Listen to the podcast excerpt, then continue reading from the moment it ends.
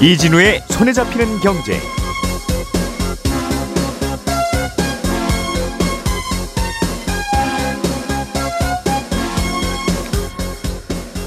안녕하십니까 이진우입니다.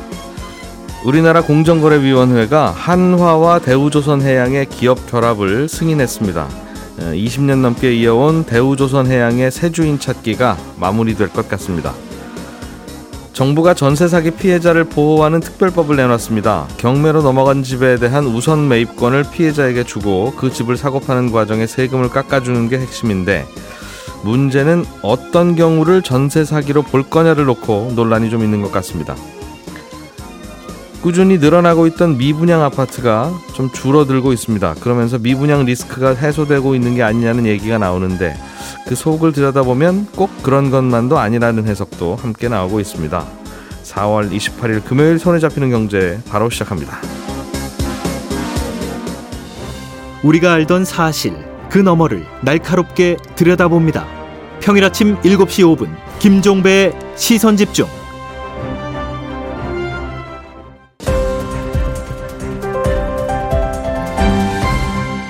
이진우의 손에 잡히는 경제. 예, 날씨도 좋고 기분도 좋고 날씨가 좋지 않더라도 어, 기분은 좋을 수밖에 없는 금요일 아침 경제 뉴스들 정리해 보겠습니다. 아, 손에 잡히는 경제 박세훈 작가, 한국경제신문 이상은 기자, 행복자산관리연구소 김현우 소장 이렇게 세 분과 함께합니다. 어서 오십시오. 네 안녕하세요. 자, 오늘은 네. 김현우 소장님이 갖고 오신 소식부터 먼저 좀 들어보겠습니다. 네. 전세 사기 피해자들 네. 음, 지원하는 법 구체적인 내용이 나왔는데 어, 종전에 알려졌던 내용들 인 거죠? 결국? 네, 그렇습니다. 예. 뭐 구체적인 내용이 나오긴 했는데 음. 큰 틀과 기본 방향은 그동안 몇 차례 전해드렸던 거에서 크게 벗어나진 않았습니다.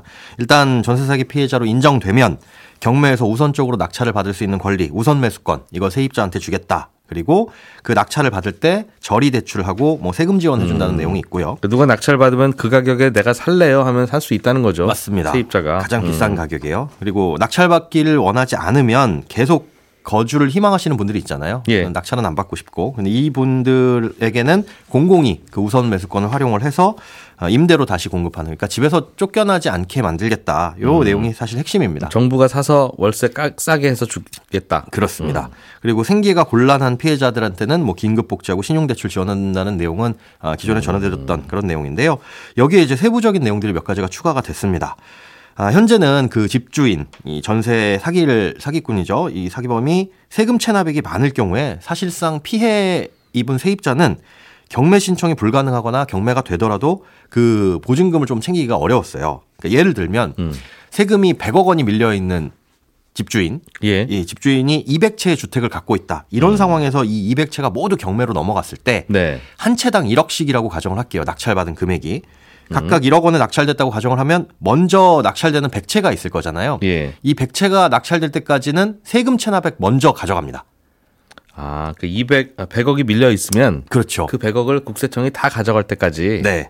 어, 이, 이 집주인의 집 경매에 대해서 딱 된 돈은 다 일단 국세청으로 먼저 들어간다는 맞습니다. 거군요. 그러면 그 집에 얽혀 있는 세입자분들은 사실상 보증금을 받아갈 수가 없겠죠. 예. 그래서 요걸 고쳐서 아 전부 다 이제 안분해서 그러니까 100채라고 200채라고 한다면은 100억 원을 어 200채로 나눠서 한 채당 5천만 원씩 이렇게 안분해서 가져가는 걸로 이렇게 바꾸기로 했고요. 아, 그 다음에 또 경매가 일단 진행되면 경매를 신청한 사람만이 그 경매를 유예하거나 정지할 수가 있었거든요. 예. 그런데 현재는 이제 정부가 금융권에다가 협조를 구해가지고 경매 좀 음. 멈춰줘라. 여기 세입자분들 쫓겨나게 생겼으니까 대책을 마련할 때까지 잠깐 중단해 주세요라고 요청을 한 상태인데 네. 이번 특별법에서는 전세 사기 피해 임차인으로 확인이 되면 아, 직접 경매를 유예하거나 정지할 수 있는 음. 그런 신청이 가능하다. 이거 신청을 하게 되면 이제 법원에서 이분이 전세 사기 피해자면 어, 음. 확인이 되면 그때는 이제 경매를 어, 유예하거나 뭐 정확한 유예 기간이라든가 이런 것들은 법원에서 판단하거나 아니면 시행령에서 결정할 텐데요. 일단은 피해자도 경매 중단, 그렇습니다. 잠깐 유예 이거 네. 신청할 수 있게 그게 한다는 가능한 거죠. 것으로 바뀌었습니다. 음. 일단 이 특별법 같은 경우에는 5월 초쯤에 통과될 것으로 예상이 되고요. 예. 공포되면 바로 시행되면서 2주 동안만 한시적으로 유효한 특별법입니다. 이게 그런데 이 세금 문제는 세금은 먼저 가져갈 수 있는 권리가 있으니까 가져가는 거죠. 네, 그렇습니다. 음. 그런 건데 아까 예를 들어주신 네. 백채를 갖고 있던 분이 네. 예를 들면 100억의 세금을 밀렸어요. 네. 그러면 100으로 나누면 한 채당 1억 아닙니까? 그렇죠. 그러니까 경매 나올 때마다 1억 원까지만 정부가 가져간다는 뜻인데 네. 그 백채가 딱 똑같은 가격의 집이면 얼마나 좋겠습니까? 그, 그렇습니다. 그런데 어떤 집은 5천만 원짜리 집이고 어떤 집은 20억짜리 집일 거 아니겠어요? 네. 안 분하게 되면 그 문제가 생기죠. 그럼 5천만 원짜리 집도 1억을 정부가 가- 가져가고 네. 20억짜리 집도 1억만 가져가고 네. 그렇게 할 건지 아니면 이분이 갖고 있는 거 다 갖고 와서 공시지가로 n분의 1 해서 나눌지를 아마 이제 하위 법령에서 새롭게 규정을 할 것 같은데. 어떻게 하죠, 이거? 네. 어. 그 부분에서는 이 지금 정부에서 파악한 건 대부분의 전세 사기. 네. 예, 요게 지금 3억 원 정도. 음, 어, 3억 원 정도를 어, 가격으로 보고 있습니다. 음, 그렇군요.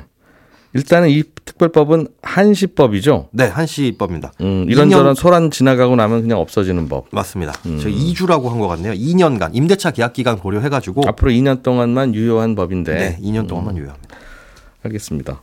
그런데 이제 문제는 지금은 전세금 못 돌려받는 분은 전국에 훨씬 더 많잖아요. 네, 집주인이 꼭 전세 사기, 사기꾼은 아니더라도. 그렇죠. 그런데 결과는 똑같다는 말씀이에요. 네, 음, 내 돈 못 돌려받는 건 똑같은데 네. 집주인이 사기꾼일 경우에는 정부가 다 이렇게 보전해주고 네, 사기꾼 아닌 선량한 집주인이면 오히려 나는 피해를 계속 받고 있어야 되는 거냐? 네. 라는 질문에 대해서는 선을 그었습니다. 그 음. 사기가 아닌 경우에까지 정부가 지원을 해줄 수 없다라고 선을 그어놨어요. 그러니까 집값이 하락하는 바람에 생기는 뭐 깡통 전세라든가 아니면 사기 의도가 없었는데 어, 뭐 집주인이 보증금을 돌려주지 않는 경우 이런 경우에까지 이 요번에 나온 특별법을 적용하지는 않겠다 라고 선을 그어놓기 때문에 이 부분에 있어서는 이제 어, 그 외적인 피해자들 의 어, 원성의 목소리가 있기는 있습니다. 그리고 또 한 가지는 그럼 사기를 어디까지 볼 것이냐라고 했을 때 여섯 가지 요건을 모두 충족을 해야 되거든요. 첫 번째 요건은 뭐 계약서에 확정일자 받아가지고 대항력 갖춰야 된다. 그거야 모든 세입자가 다 갖출 갖췄을 것이고. 네. 그리고 예. 경매나 공매가 진행 중이어야 된다. 그래야 뭐 우선 매수권 뭐 당연한 건 이것도 네, 당연한. 당연합니다. 예. 그리고 대상 주택의 면적과 보증금을 하위 법령에서 정하기로 했는데요. 음. 요거는 미리 예고한 바가 있죠. 뭐 서민 임차 주택에 대해서만 보증 보증을 해주겠다. 그런데 대부분 가격이 3억 원 혹은 뭐 85제곱미터 이하이기 때문에 음. 그런 집에 새 들어 사셨다가 문제된 경우만 하겠습니다. 네. 요렇게 될 경우가 유력하고요. 근데 네. 나머지 세 가지가 약간 해석의 모호함과 논란의 여지가 있습니다. 아, 네 번째가 이제 수사 개시 등 전세 사기 의도가 있다고 판단이 돼야 합니다. 그러니까 그러니까 사기여야 된다는 거죠. 맞습니다. 어쩌다가 집값 내려서 이렇게 됐습니다는 안 된다는. 네. 그래서 그 모든 세입자를 구제할 수는 없는 거고요. 그다음에 다수의 피해자가 발생할 우려가 있어야 되고 그러니까 한 10명 미만- 미만의 피해자는 또 무시한다는 얘기잖아요. 그래서 그 부분에 대해서 질의를 하고 이제 정부에서 답변을 내놨는데 음. 이게 1대1 계약에서 보증금을 못 돌려받는 단순한 상황에서 이걸 모두 사기로 인정할 수는 없으니까 일단 그 문턱을 둔 거다. 라고는 표현을 했습니다. 그런데 지금 말씀해 주신 것처럼 뭐 한 명, 두 명 이렇게 해서 전세 사기가 일어날 수도 있는 거잖아요. 음. 그러면 그게 사기라는 걸 사기 피해라는 걸 입증해야 될 이 피해자가 입증해야 될 여지가 남아 있는 거고요. 지금 미추홀구나 뭐 강서구 빌라왕 사태 같은 경우에는 워낙 그 사기꾼이 소수고 피해자가 다수이기 때문에 이건 그래서 이슈가 되고는 있는데 그렇죠. 그 동네 아니라도 똑같이 당한 분들 많을 텐데 맞습니다. 거기는 언론의 주목이 안, 안 가니까 그분들은 무시하고 네. 언론이 주목 언론이 주목하고 세상이 요란해지면 그때는 정부가 나서서 도와주면 네. 이게 무슨 일관성이고 이게 무슨 어, 공평한 행정이에요. 맞습니다. 제가 혼나는 것 같네요. 아닙니다. 그냥 그런 아니죠. 어, 이야기도 있을 수 있, 예. 지 않을까 하는. 저도 충분히 공감합니다. 그리고 이제 여섯 번째 마지막 조건이 보증금의 상당액이 미반환될 우려, 우려가 있어야 된다라는 건데 음. 그럼 조금 금액을 약간의 피해를 입으면 피해가 아니고 상당한 금액을 피해를 입으면 이건 피해냐 이렇게 볼 수도 있어서 예. 근데 이렇게 해석의 여지나 모호함을 둔 이유에 대해서 정부는 이제 너무 세세한 내용까지 다 법에다 열거하면 예외 상황이 존재할 수 있다. 그렇게 됐을 때 혼란도 발생할 수 있으니까 다소 좀 두루뭉술하게 해놓고 아, 일단 실제 판단은 피해 지원 위원회에서 판단을 좀 하도록 하겠다. 아, 그런 음, 입장으로 바뀌었습니다. 그래서 아주 근본적으로는 예. 우리나라에서는 이런 사고와 범죄와 혹은 뭐 불운과 이런 거에 대해서 금전적 피해를 입을 수 있잖아요. 사람은 누구나. 그렇죠. 저도 그렇고 김은호 소장님도 그렇고. 네. 그러나 우리나라에서는 어떤 피해를 입어서 뭔가 어, 생계가 어려워지는 상황이 오면 그건 어떤 피해에 의해서든 간에 정부가 다 보존을 해주는 거고 네. 그게 아니라 좀 살만하시면 어차피 이거는 불운이니까 불운이거나 사고이거나 이건 개별적인 거니까 그것까지는 정부가 어떻게 못 해드립니다 하는 게 원칙으로 쓰면 그 어떤 사고가 벌어져도 그 정부의 사회 안전망이 작동하는 거 아니겠습니까? 네. 근데 그 안전망이 부실해서 그러는지 어떤 큰 사고만 나면 그분 피해자 돕기 운동이 전국적으로 벌어지고 유사한 분들은 또 배제되고 네.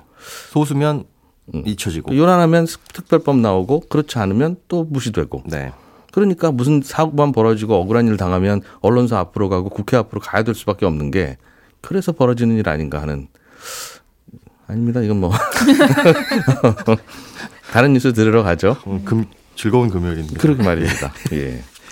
조금은 좀 즐거운 이야기 비슷한 걸로 좀 넘어가 보겠습니다. 그럼 음. 대우조선해양이라고 하는 회사가 이게 예전에 정부 자금 들어가서 살려낸 회사잖아요. 네. 음, 그 회사를 한화가 인수하도록 했는데 이게 어, 그동안 걸림돌이 좀 꽤 있었던 모양이에요. 네, 원래는 현대중공업이 대우조선해양을 인수할 때처럼 이번에도 각국 경쟁 당국의 승인을 받아야 됐기 때문에 조금 시간이 필요했습니다. 음, 그리고 여러 다른 나라에서 승인이 이제 차례로 이루어졌고요. 어제부로 우리나라 공정거래위원회의 조건부 승인이 났습니다. 음, 사실은 현대중공업이 대우조선해양을 인수한다고 할 때에는 예, 그게 안 되는 둘이 같은 업종에 있는 회사들이잖아요. 둘 다 조선업이니까. 음, 하지만 이제 한화는 서로 다른 업종 간의 결합이라서 경쟁 당국들이 반대할 명분이 별로 없었습니다. 그래서 예. 다들 당연히 허용해 줄 걸로 예상했고 굉장히 빨리 될 걸로 생각했는데 음, 특히나 한국은 더더군다나 정부 계열의 산업은행에서 하는데 음. 그거 안, 안 해줄 이유가 있냐 약간 그런 생각이 있었는데요. 정부가 팔아놓고 정부가 잘산 건지 확인해 보겠다고 하는 것 셈이니까. 아 그렇죠. 약간 음. 그런 측면이 있습니다. 예. 예. 그래서 새 회사 이름은 이제 한화 오션이 될 거라고 합니다. 해준다고 음. 하니까. 결국은 해줄 걸로 생각했고 네. 해주기로 한 건데 근데 시간이 조금 왜 걸렸습니다. 이렇게 시간 걸렸는지는 참 답답하고 모르겠다. 아, 음. 예. 그 몇 가지 이제 조건을 걸기는 했습니다. 그리고 그런 조건을 걸고 하는 과정에서 시간이 좀 걸렸다는 것인데, 음, 어. 인수는 해가되 어떤 조건을 네. 충족해야 한다는 거였어요? 어, 그거를 이제 어, 조건을 조건부 승인이라고는 했거든요. 그런데 음. 조건을 언급한 기사는 별로 없습니다. 있긴 있는데 별로 없어서 음. 공정위 발표 자료를 찾아보니까 어 그게 별로 중요한 조건들이 아니었던 것이죠. 그냥 음. 앞으로 잘해라 약간 그런 건데요. 뭐 경쟁사가 뭐 예를 들면 이런 겁니다. 경쟁사가 함정의 탑재 장비 기술 정보를 방위 사업청을 통해서 요청을 하면 네. 그런 건 거절하지 말아라. 음. 그거는 결국 그, 그 너무 혼자 다 해먹지 말아라. 내가 잘하는 줄 알겠는데 혼자 너무 음. 하면 안 된다. 약간 그런 거고 음흠. 공정위가 이제 네 번이나 보완 자료 제출하라고 했다는데 예. 약간 체면 칠해를 조금 한 것 같습니다. 너무 빨리 승인해주면 조금 민망하니까. 그리고 이제 경쟁사가 있잖아요. HD, 현대, 중공업이 원래 음. 살려고 했다가 못 샀으니까 예. 거기 눈치를 조금 본 것 같이 생각이 됩니다. 음, 특별히 시간 끌 일은 없었는데 시간 끌었던 게 그냥 그런 거 아니겠느냐. 예. 아, 좀 너무 냉정한 해석 아니 공정위에서 들으면 뜨끔하거나 기분 나쁘거나 그리고 저 일반적인 평가입니다. 하겠습니다. 음, 결국은 그러면 그 대우조선 해양이 한화로 넘어가서 네. 정부가 쓰- 어, 투입했던 공적 자금의 상당 부분은 그럼 회수가 된 거예요. 그렇게 이제 약간 아름다운 스토리로 마무리가 되면 되는 겁니까? 어, 첫째는 공적 자금을 다 회수했다. 이렇게 말할 수는 사실은 음, 없습니다. 음, 이번에 음. 인수한 하는데 들어가는 어, 유상증자에 들어가는 자금이 2조 원 정도밖에 안 되니까 지금까지 들어온 들어간 돈은 그거보다 훨씬 더 많습니다. 뭐 예. 지금 제가 따져보진 않지만 적어도 몇 배 이상이 음, 들어갔고요. 예. 그거를 뭐 얼마를 회수했느냐 이런 걸로 판단하면 저는 이제 그렇게 음. 판단하면 안 된다는 게 제 생각이기도 하고 여기에서 이번 인수에서 이제 제가 생각하는 의미는 정부가 드디어 드디어 이제 20년 만에 국내 음. 조선업에 관여하지 않는 체제를 완성했다는 의미가 있다고 생각이 됩니다. 음, 이제 다 민간 기업 됐다는 거죠. 그렇죠. 음. 저 주요한 데는 이제 남아 있는 게 거의 없습니다. 예. 국책은행이 들고 있는 곳이. 그렇군요.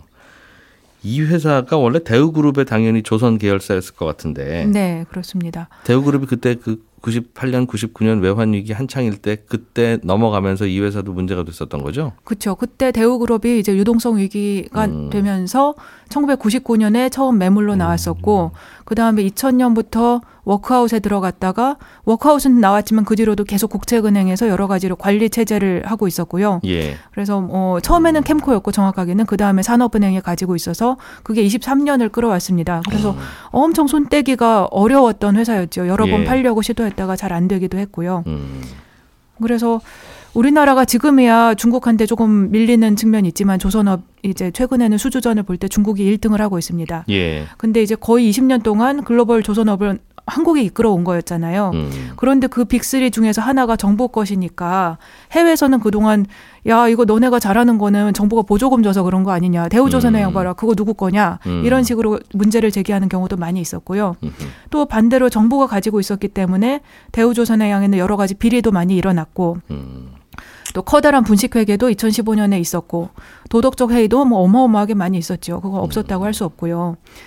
어, 산업은행이나 수출 수출입은행이 대우조선만 가지고 있었던 게 또 아닙니다. 뭐 중소 중견 조선사들도 엄청 많이 가지고 있었잖아요. 뭔가 우리나라는 문제가 되는 기업들은 대체로는 다른 나라에 가면 그냥 문 닫고 아쉽고 그렇죠. 우리 네. 동네도 자영업자들 식당 하다가 안 되면 또 아쉽고 또 문 닫고 또 다른 분들이 와서 또 인테리어 해서 가게 열고 그러는 건데 네. 조금 크다 싶은 회사는 우리나라는 그냥 문 닫고 아쉽고 이게 안 되고 잘 안 되죠. 일단 다 정부 정부의 우산 아래 모여봐 일단. 일단 일단 음, 예. 그랬다가 회생을 20년이 걸리기도 하고 30년이 걸리기도 하고 네, 계속 정말 뭐- 오래 걸렸습니다. 20 몇년 음. 만에 손 뗐으니까 지금 그 이 관계된 분들은 다 굉장히 감회가 새로운 것 같습니다. 그렇죠. 그런데 그렇게 모여 모여 있으니까 네, 뭔가 거기에 이제 대표이사들은 전문 경영인으로 가기도 하고 막 그래야 되는데 그렇죠. 대체로는 정권 바뀌면 이제 캠프에 줄 대서 그쪽으로 사장으로 내려가거나 이제 그렇게 하는 게 결국 정부기 산하기관처럼 생각이 되니까 사실 그랬습니다. 어, 네, 그런 그런 측면 문제도- 많이 있었죠. 그러니까 네. 경영이 또 잘 될 리도 없잖아요. 네. 그게 이제 비리나 분식회계 원인이 되었었던 거죠. 그렇다고 또 매번 그냥 문 닫게 하는 게 좋으냐 하면 또 그것도 고민할 문제이긴 한데. 네. 음, 한번 알겠습니다. 한화는 근데 이 회사를 왜 산 걸로 해석해야 됩니까? 한화는 이제 한화 한화가 사실은 이 회사를 사, 사야 되는 이유는 여러 가지 이유가 있는데요. 음. 첫째는 한화는 이제 방위 산업회잖아요. 방위 산업체잖아요. 예. 근데 이제 그 방위 산업체로서 한국 화약이니까 음. 여러 가지 어 방위 산업들을 다 가지고 있지만 그 중에서 네. 빠져 있는 부분이 있었습니다. 음흠. 그 빠져 있는 부분을 대우조선해양이 채워줄 수 있고요. 예를 들면 한화가 뭘 가지고 있냐면 우리 에어로스페이스를 가지고 있고 그건 우주항공하는 회사고요. 음, 공구는 됐고. 네. 예. 디펜스는 K9 자주포, 무기 탄약 이런 거 가지고 있고 아, 요거는 육군이고. 예. 레이더나 카메라 같은 한화 시스템, 한화 비전이 있고요. 음. 그런데 해양 계열이 별로 아. 없습니다. 잠수함, 구축함, 초계함 그런 것은 이제 한화가 가지고 있지 않은데 이걸 대우조선해양이 그건 아주 봐요. 잘, 예, 대, 대우조선해양이 아. 아주 세계적으로 잘하는 회사니까요. 육해공 방위 산업 다 갖추고 싶어서 그럴 수 있죠. 예. 어. 그래서 록히드 마틴이 되겠다고 말하고 있습니다. 그리고 또 하나 더 이제 덧붙이자면 에너지 사업 부문에서도 대우조선해양을 가지게 되면 좋은 점이 음. 많이 있습니다. LNG선도 있고 수소, 암모니아 선 이런 부분들이 있는데 예. 이제 앞으로 제조업이 다 그쪽으로 가니까 이 기술력을 음. 가질 필요가 좀 있죠. 또 그렇게 해석하면 또 어, 잘 어울리네 싶기도 하고. 네. 그러나 이제 실제로 보면 사고 싶어서가 아니라 정부가 그냥 좀 사라고 옆구리 찔렀을 수도 있고 아, 계속 말이 많지 않냐 좀 당신들 어. 돈좀 버는 것 같은데 요즘 갖고 가라 없었다고 생각하지 않는데 않습니다. 네. 있었을 수도. 음. 네. 현대중공업이라고 하는 조선회사는 안 그래도 우리가 살려고 그랬는데 못 샀는데 네. 한화는 그냥 그냥 집어가네라는 생각도 또 하겠어요. 네. 음, 알겠습니다. 자 다음 아이템으로 어, 박 작가님이 갖고 오신 소식도 좀 하나 간단하게 들어보죠. 네. 음. 어, 제가 갖고 온 소식은 최근에 네. 미분양 물량이 좀 줄고 있다는 건데 음, 음, 어, 네. 질문을 안 주셔가지고 국토부가 어제 3월 말 기준으로 전국의 미분양 물량 얼마 얼마 정도 되는지 발표를 했는데 예. 대략 한 7만 2천 가구 정도 되거든요. 음. 근데 2월 말에 7만 5천 가구였으니까 한 3천 가구 정도 준 겁니다. 음흠. 근데 작년 5월 이후로 10개월 연속 어 미분양 물량이 많아지고 있었는데 네. 음. 지난달 말에 이제 좀 준 거죠. 그러면서 부동산 시장의 걱정거리 중 하나였던 미분양 리스크가 해소되는 게 아니냐라는 음. 얘기들이 벌써부터 좀 나오는데 아직은 그렇게 보기가 좀 어려울 것 같은 게 음. 3월에 미분양 총량이 준 거는 선순위 청약 마감이 실패했던 그래서 미분양 물량으로 잡혔던 서울 둔촌 주공의 잔여 물량들이 있었어요. 예. 근데 이게 무순위 청약에서 다 계약이 되기도 했고요. 슬슬 팔려나가는 것도 있고. 그렇습니다. 이 물량이 한 대략 900가구 음. 정도 되는데 성북구 장이 자이에서도 미분양 물량이 어느 정도 해소가 됐습니다. 음. 그리고 건설사가 사업 일정을 지금 좀 미루고 있어요. 그러다 보니까 분양 물량 자체가 3월에 좀 크게 줄기도 했거든요. 그러다 보니 조금씩 자. 어, 잔량은 줄어든다. 그렇습니다. 작년 같은 기간보다 지난 1분기에 분양이 한 60% 정도 급감을 했거든요. 음, 지방 같은 경우는 올해 들어서 대구, 대전, 울산, 세종 여기서 분양한 단지가 한 곳도 없습니다. 음, 그러니까 분양이 안 됐으니까 당연히 미분양 물량도 좀 줄 수밖에 없죠.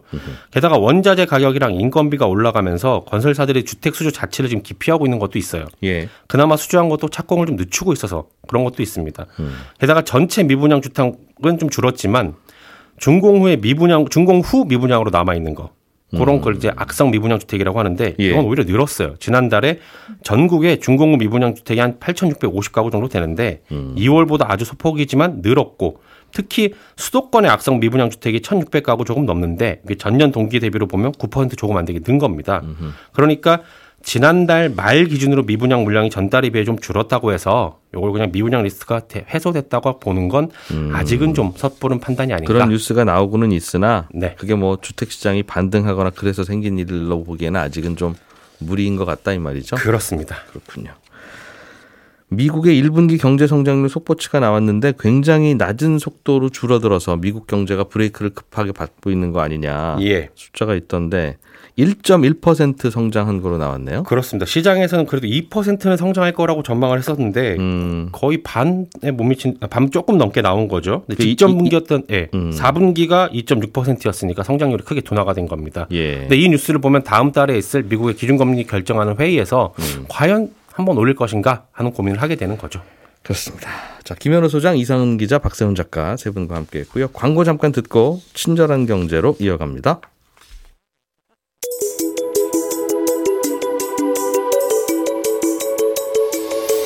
경제를 생각하는 사람들의 즐거운 습관, 이진우의 손에 잡히는 경제를 듣고 계십니다. 매주 처음과 끝에 찾아가는 특별한 코너, 친절한 경제가 이어집니다. 예, 오늘은 청취자 손은영님께서 보내오신 질문. 어, 뉴스를 보다 보면 간혹 어떤 기업이 SPC라는 별도의 특수 목적 회사를 세워서 그 회사를 내세워서 대출을 받았다든가 하는 그런 뉴스가 있던데 SPC라는 건 이게 흔히 말하는 페이퍼 컴퍼니와는 좀 다른 겁니까? 아니면 같은 겁니까? 그리고 대출을 받으려면 그냥 직접 받아도 될 것 같은데 굳이 SPC를 따로 만들어서 세우는 이유는 뭔가요? 하는 질문을 보내오셨습니다.